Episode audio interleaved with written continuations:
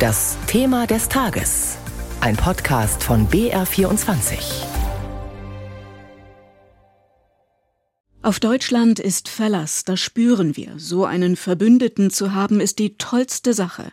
Das hat der ukrainische Botschafter in Berlin Makeyev gesagt, als er bei der Gedenkveranstaltung zu einem Jahr Ukraine-Krieg in Berlin sprach, neben Bundespräsident Steinmeier. Obwohl der Diplomat an diesem besonderen Tag jede Menge zu tun hatte, bekam ihn unsere Hauptstadtkorrespondentin Kostolnik gestern doch noch vor das Mikrofon für ein sehr persönliches und beklemmendes Gespräch. Ihr Land hält seit einem Jahr stand, entgegen vieler Prognosen. Aber wie lange geht das noch? Ich meine, Waffen sind das eine, aber wie sieht es aus mit den Soldatinnen und Soldaten, die bei Ihnen kämpfen? Wie viel haben Sie da denn noch? Das ganze Land kämpft, nicht nur Soldatinnen und Soldaten. Natürlich sie sind die Ersten, äh, die die russischen Panzer äh, gegenüberstehen. Aber Zivilbevölkerung waren diejenigen, die unsere Geheimdienste sofort informiert haben, was sie gesehen haben. Sie haben auch Fotos zugeschickt, welche Technik, welche russische Technik durch die Gegend fährt. Und das war auch sehr lebensgefährlich für die Menschen, weil nach der Besatzung haben die Russen alle Telefone geprüft. Das zeigt, dass Soldaten einen tollen Job machen, aber die ganze Bevölkerung der Ukraine, alle dazu beitragen, diesen Krieg zu gewinnen. Und auch Diplomaten hier. Was bedeutet der Satz, die Ukraine muss den Krieg gewinnen? Rückeroberung aller Gebiete plus der Krim und Putin gesteht seine Niederlage ein?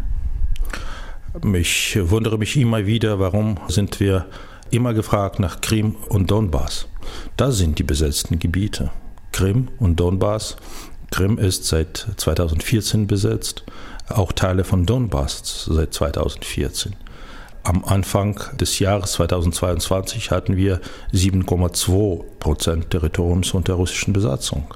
Im März letzten Jahres, als Russen sehr nah an Kiew angekommen waren, waren es fast 20 Prozent des Territoriums. Es geht um wirklich um Gebiete und um Menschen in den besetzten Gebieten. Verstehen Sie die Zurückhaltung des deutschen Bundeskanzlers Olaf Scholz, der ja nie sagt, die Ukraine muss den Krieg gewinnen? Ist das feige?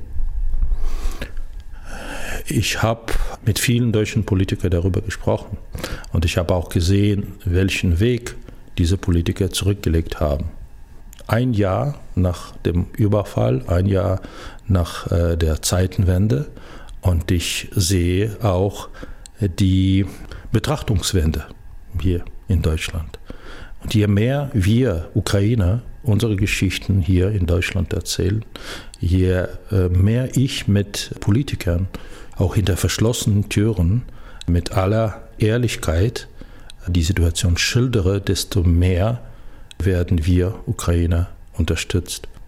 Ich glaube, in dem, was der Bundeskanzler und diese Bundesregierung tut, sehen wir, dass uns geholfen wird, damit wir diesen Krieg gewinnen. Gehören dazu auch die Kampfflugzeuge? Äh, wir müssen jetzt in dieser Phase, wo wir fast alle Waffenhürden überwunden haben, wir müssen hier sehr praktisch sein und inhaltlich.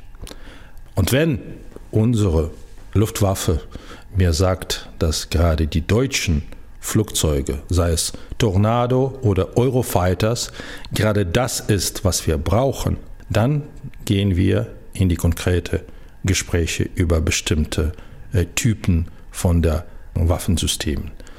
Solche inhaltliche Gespräche waren immer da gewesen, mit Deutschland über Panzerhaubitzen, über Flugabwehrsysteme, über Panzer und Schützenpanzer. Deswegen äh, sage ich, wenn es dazu kommt, werden wir diese Gespräche mit der Bundesregierung unbedingt führen. Sarah Wagenknecht und Alice Schwarzer, das sind zwei prominente Stimmen in Deutschland, wollen einen Aufstand für den Frieden, nennen Sie das. Sie wollen das auch hier in Berlin. Was antworten Sie denen? Wir wollen auch Frieden in der Ukraine. Aber wir wissen ganz genau, dass Frieden muss erkämpft werden. Der fällt nicht vom Himmel. Deswegen Forderungen zum Frieden müsste doch an Russland gerichtet werden. Stoppt diesen Krieg. Europa braucht Frieden. Das wäre die richtige Botschaft. Aber leider das Wort Russland, Verantwortung, äh, kommt nicht über die Lippen von vielen Friedensbewegungen hier in Deutschland. Ihr Vorgänger Andrei Melnik, der war, äh, sage ich mal, sowas wie der Stachel im Bewusstsein der deutschen Öffentlichkeit. Nicht immer besonders diplomatisch, was ihm auch viel Kritik eingebracht hat. Sie sind sehr viel gemäßigter im Ton, das konnten wir jetzt ja gerade auch hören. Befürchten Sie aber nicht, dass die Deutschen immer müder werden, was diesen Krieg betrifft? Also man merkt das ja, auch wenn man sich unterhält mit normalen Leuten auf dem Land, die einfach sagen, jetzt, jetzt muss doch irgendwann auch mal Schluss sein. Das höre ich immer wieder. Und da erkläre ich, was heißt ein Schluss? Wollen Sie jetzt äh, nicht mehr von der Ukraine hören? Oder können Sie damit abfinden, dass die Gräueltaten werden weiterhin von Russland? Sicherer wird man nicht, wenn man wegschaut. Das ist ja ein, ein, ein großes Trauma. Es ist ja ein ganzes Land überfallen, eine Million Flüchtlinge. Denken Sie da manchmal drüber nach, wie das, wie das wird nach dem Krieg, oder sind Sie nur im, im Hier und Jetzt? Natürlich, es kommen sehr, sehr viele Probleme mit den Menschen, die sehr traumatisiert sind. Und wissen Sie, meine Großeltern haben mir über die Gräueltaten des Zweiten Weltkriegs und der deutschen Besatzung erzählt. Und die haben gesagt, das, was, was die Deutschen immer, immer noch sagen, nie wieder. Ich konnte es mir kaum vorstellen, dass meine Tochter seinen Enkelkinder erzählen wird, wie war es unter russischen Bomben und, und russischen Marschflugkörpern. So ist es. Und je schneller wir unser Land befreien, je schneller unsere Leute von der Besatzung befreit werden, desto größer sind die Chancen, dass dieses Trauma schneller vorbei ist. Leider wird es Jahrzehnte dauern und Generationen mit einbeziehen. Es gibt unterschiedliche Prognosen, wie lange dieser Krieg noch dauert. Ihr Präsident sagt am Ende des Jahres, ich bin sehr sicher, dass Sie das auch so sehen. Da ist sehr viel Hoffnung dabei. Zweifeln Sie manchmal an diesem, an diesem Glauben, den Sie dringend brauchen? Das ist eine Hoffnung, das ist eine Zuversicht. Wir, wir kämpfen. Wir haben keine andere Wahl. Ich bin mir sicher, dass wir gewinnen. Haben Sie russische Freunde noch? Vielleicht zwei, also russische, aus Russland stammende möglicherweise. Es ist sehr kompliziert, einen russischen Freund zu haben, der sich wegguckt. Und diejenigen, die ich noch kenne, die haben von Anfang an diesen Krieg verurteilt und die Verantwortung auch auf sich genommen.